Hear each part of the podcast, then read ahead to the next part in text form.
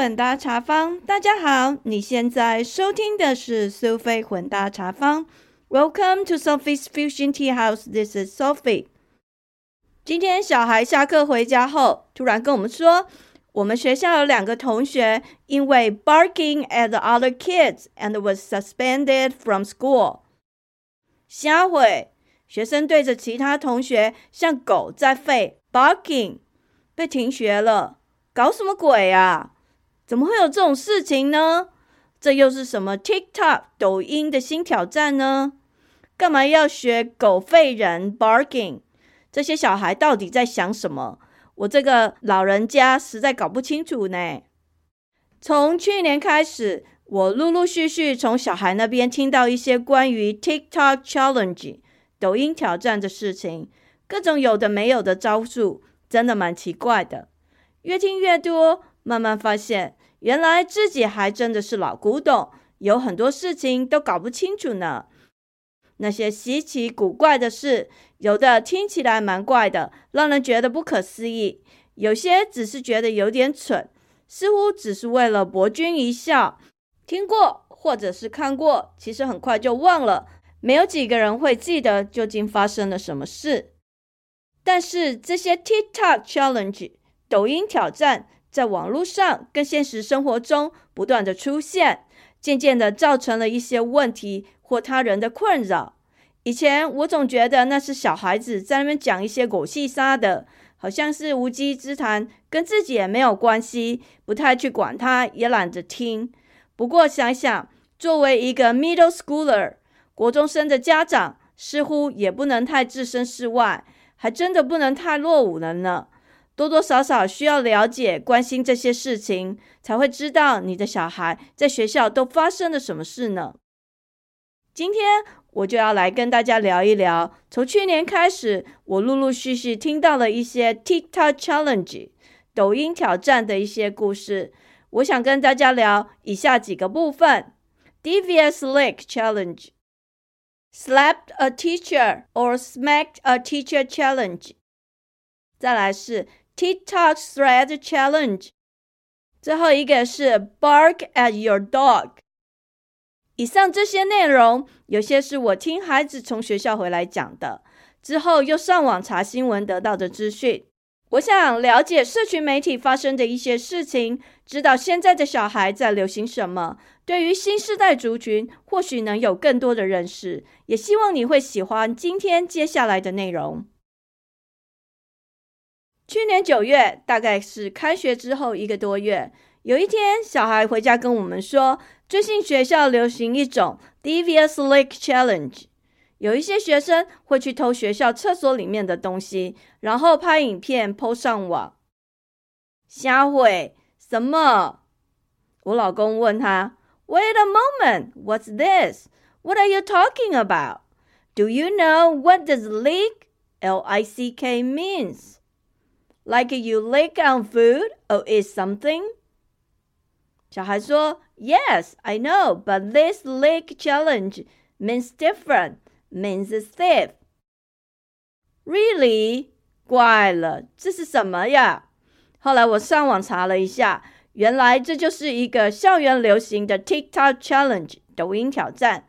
很多学生把自己在学校偷东西。 或是破坏校园公物的行为录影起来，传到网络上炫耀。lick 这个字一般是指舔东西，就是你在吃东西的时候用舔的的意思。但是 devious lick challenge 的 lick 指的是偷窃的意思，在这边的用法是一个俚语，就是偷一些小东西，像是卫生纸、洗手乳、擦手纸。这一类厕所里面的小东西，我们家这位小朋友说，他们学校的状况还算好，就是几个比较顽皮的学生把厕所里面的卫生纸、洗手乳这些东西偷偷拿走，但是没有很严重的破坏，很快就抓到是哪些人做的。那些学生都被 suspended from school，被停学了。但是我到网络上查了一下，根据一些新闻报道，在全美各地。因为这个 Devious Lake Challenge 的抖音挑战，可是有不少学校损失惨重，灾情非常的严重。根据新闻报道，一个被浏览了三百八十万次左右的 TikTok 视频，有一群学生坐在那偷来的长凳上面。影片中看到学校厕所的隔间、天花板都被拆了，管线还有隔板都裸露出来，真的是蛮严重的。那还有某个高中男厕所。因为被严重破坏，学校通知家长，该校有部分的厕所会暂时停止使用，因为整个厕所里面的马桶被堵塞不通，然后镜子也被拆下来了。当然，在这过程中，还有学校曾经透过 Facebook、脸书向家长提出警告，指出厕所里面的小便池还有水槽都被弄坏了。学校跟家长说。这些任意被发现参与这种行为的学生都有会被停学的可能，而且他们必须赔偿维修的损失，还有也有可能因为蓄意破坏学校财产而受到刑事方面的指控，被控诉就对了。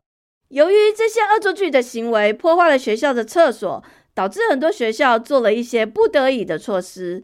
我看到的一些报道就提到。有的学校因此被迫制定上厕所的时间表，上厕所还要照时间排队来，真的很烦呢。那有些选思比较严重的学校，他们必须关闭部分的厕所，重新整修。相关的学校行政人员他们有提到，这些恶作剧的学生对他们来说，可能觉得只是一个 joke，开玩笑而已，好像没什么。可是，对于在学校工作、辛苦维护、整修厕所的人来说，这既不是一个 joke，不是开玩笑，更是无聊，而且他们觉得很不可思议的荒谬行为。还好，我们的学区没有什么大破坏，算来还算是运气还不错。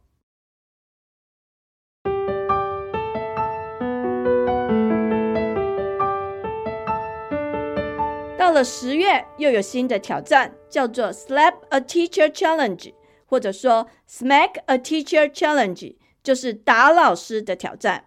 当时听我们的小孩讲，学校的气氛有点紧张，感觉蛮风声鹤唳，不知道会有什么状况发生。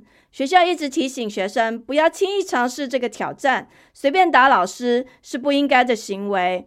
听小孩讲，老师也有点担心。总是会有一种无形的压力存在，不太好受。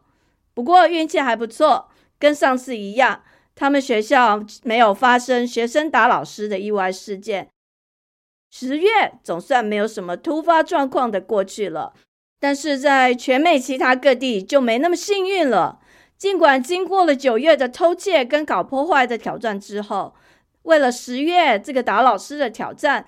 各地的学校都提高警觉，学区也发布了一些讯息，提醒老师、学生跟家长要注意打人可能产生的后果。不过，根据我在 USA Today 看到的新闻报道，陆陆续续还是有一些学生因为殴打学校的老师被提起告诉。有些学生自己录影 po 上社群，那有的是因为他们打老师的行为被旁观者录影存证，然后举发的。比较让人惊讶的是，这些打人的学生，他们的年龄分布其实蛮广，有小学生，有国中生，也有高中生。当然，其中还有一些老师因为这样而受伤住院，更别提被打的人，他们心灵的创伤真的是不太妙。这个 smack a teacher 打老师的挑战，让我想起了台湾其实有类似的一些状况，像是以前曾经的人说。有些人会用盖布袋、看布袋的方式把老师的脸遮住，然后对老师痛打一顿，这样老师就不知道他是谁。想想这种过去引用的方式，施暴者他不希望被抓到，所以用盖布袋、看布袋的方式遮住受害人的脸，以免被举报、被发现。但是现在的时代不同了，现在这些 social media 上面的 smack a teacher challenge 打老师的挑战，施暴者希望更多人知道他们是谁，他们想出名，所以不仅要打老师，而且要打得光明正大，还要录影上传到社群媒体上，让大家广为知道。新时代真的还不一样呢。只是我个人觉得这样的暴力行为还是不应该被鼓励的。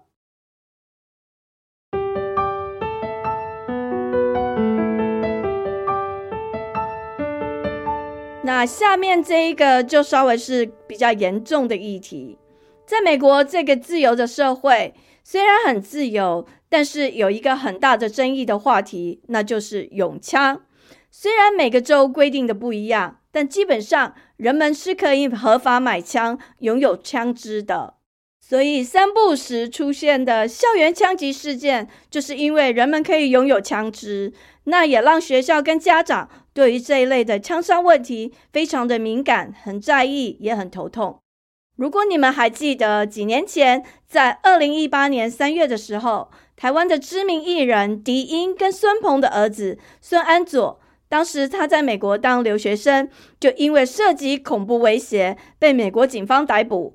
警察在他住的地方搜出了弹药跟枪支，最后被判刑。在美国服刑期满之后，他被强制遣返回台湾，终身不得再入境美国。这件事，美国校园枪杀。议题非常的敏感，威胁要杀人之类的，即使你只是口头说说，还没有付诸行动，还是会被列入观察。或者像孙安佐这类的行为有犯罪意图，而且证据确凿，也会被提起告诉。所以大家对于这一类的敏感议题，不论是大人或小孩，都非常的小心，不可以随便乱讲话。关于 TikTok Challenge 抖音挑战，在十二月来到了严重且敏感的校园安全议题。我记得十二月十七日当天，我们家这一只，他从学校 email 给我，叫我去接他回来。他说学校没有什么学生，很少人到学校上课，他很害怕，叫我去接他回家。我看到他的 email 的时候，有一点一头雾水，没头没尾的，不知道他在写什么。在这里，我稍微解释一下，因为我们这个学区有规定，学生可以带手机上学，但是在学校的时候不能用，只有放学以后才可以拿出来。如果在学校任意拿手机出来使用，学校会当场没收，之后再请家长到学校赎回手机，同时学校会对学生提出警告。所以我的小孩虽然有手机。通常都是下课之后，在练习一些体育活动的时候才拿出来跟家长做联系用的。真的有什么紧急状况的时候，他也不敢拿手机出来打。有时候他觉得很紧急、很紧张、很担心的时候，会偷偷用学校的电脑发 email 给我。刚刚说了一开始看到他发的那封 email，我觉得很奇怪。后来仔细想了一下。记得前一天，十二月十六号，学校发了一封乐乐等的 email 通知给家长。于是我又仔细看了一下，原来当时传说十二月的挑战是 security alarm，传闻会在十二月十七日当天有可能会有校园枪杀或者炸弹恐攻校园事件，不仅是国中、高中，甚至有可能包括小学。当时学校发出的 email 有提到，他们已经通报相关单位，有关当局已经密切注意校园安全意外警告，相关的反恐单位以及各州都有针对这个危险警告密切注意。总而言之，那封 email 乐乐等很长，它主要的宗旨就是告诉家长，学校有提醒你，已经有听说这个校园安全的传言。但是没有办法证实这件事情是否真的会发生。学校有准备相关的保护措施，同时提醒家长，如果发现任何可疑的讯息，要及时通报。学校会尽责保护师生的安全，提供学生一个平安的学习环境，也会密切注意观察相关事件的后续发展。那个早上，我仔细看了两遍学校发出来乐乐等的 email，确认这件事。是事先有警告，但是并不确定所谓的恐怖攻击跟炸弹事件是传说，是否真的会发生。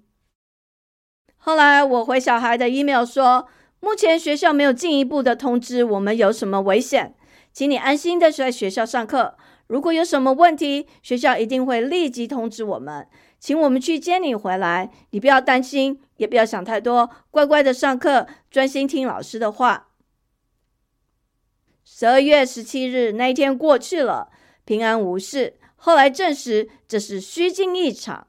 不过那一天真的有很多学生缺课，我想很多家长大概不愿意冒着小孩可能遇到恐攻事件的风险吧。宁可把孩子关在家里一天，小孩一天不去上课，也不用担心小孩去上课可能遇到疯子、遇到校园枪击案件的意外发生吧。保住一条命，总是比小孩少上一天课、少学到什么东西来的重要的多了吧。这些该死的什么 challenge 挑战啊，或是传言的。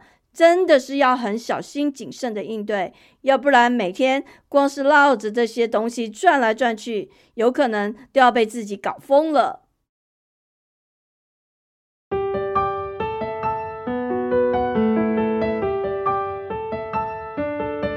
所以就这样陆陆续续的，每隔一段时间就会有什么 TikTok challenge 抖音挑战事件。我也越来越仔细的注意聆听孩子跟我们分享他在校园听到的这些事情，有些听不懂，就自己上网去查看相关的新闻报道，基本上会比听一个国中生的说法来的精准一点。家长也不用自己在那边瞎操心，自己吓自己。这是我个人的一些心得感想。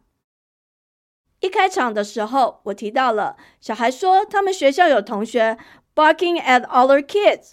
对着其他同学像狗在吠人的样子 barking 吠叫，被停学了。后来我上网查了一下，原来那是二零二一年十二月的挑战 bark at your dog，对着你的狗吠。这个挑战是这样的：狗主人要靠着他们的狗的脸很近，然后对着他们的狗 barking 吠叫，近距离的吠叫，然后录影下来上传到社群媒体。据说有很多奇妙的表情出现，也可以看到狗主人跟狗之间一些特别有趣的互动。不过后来我又上网查了一些资讯，根据兽医师的建议，不要对自己的狗做这样的行为，因为其实还蛮危险的。当人对着狗 barking 吠叫的时候，如果狗它会开始咆哮回去 growing，然后它继续往后退，那就表示你的狗。认为你不是在跟他玩，那是一个攻击性的痛，一个声调。这个时候，他有可能以为他遇到了危险，然后会攻击你，或甚至会咬你。那有的狗，它可能会摇摇尾巴，然后走向你，这表示它觉得你对它的 barking 吠叫是一种比较友善的痛的声调，那狗就会觉得你是在跟它玩。所以每一只狗都不一样。另外，宠物也有它的一种 personal space，就是我们所谓的人身安全距离的需要。有一些宠物，它喜欢靠在主人旁边，或躺在主人的脚上，跟你撒娇撒奶。但是根据兽医师的说法，这些是宠物主动的靠过来。但是如果换成人，你主动过去做这些动作的话，每一只宠物的反应都会不一样。有一些宠物，它可能觉得是被侵犯了它个人的 personal space 人身距离，所以它可能也会有抵抗攻击的反应。最后讲到这个 eye contact，你跟你的狗距离很近，保持眼神交流，对某些狗来说，这可能是一种威胁，所以它会觉得不舒服，那就会做防御性的反应。就像我刚刚讲，它可能会咬你。总而言之，这个 bark at your dog 听起来好像无伤大雅，但是其实有很多意想不到的意外状况出现。对于我来说，我觉得这其实是蛮蠢和无聊的行为。难怪学生在学校 barking at kids，他们的同学会被做出 suspended 停学的处分。谁喜欢有人没事对着自己在面乱吼乱叫 barking 呢？那很无聊，也很烦呢。总而言之，社群媒体越来越发达，这是一个真真假假、假假真真的时代。我们活在真实的世界里，也活在虚拟的世界之中。究竟该如何面对，或者是辨识这些真假之间的讯息，其实还蛮不容易的，也是我们现代人生活中很重要的一个课题。今天聊了这些 TikTok challenge 抖音挑战，在学校造成了很多问题。不知道你听了之后有什么感想？欢迎你跟我分享你个人的经验与感受。时间过得很快，我们的节目又到了尾声，感谢您的收听，希望你喜欢今天的内容。苏菲混搭茶坊 （Sophie's Fusion Tea House），让我们活在当下，健康开心做自己，找到你喜欢的人生。感谢您的收听，我们下次见，拜拜。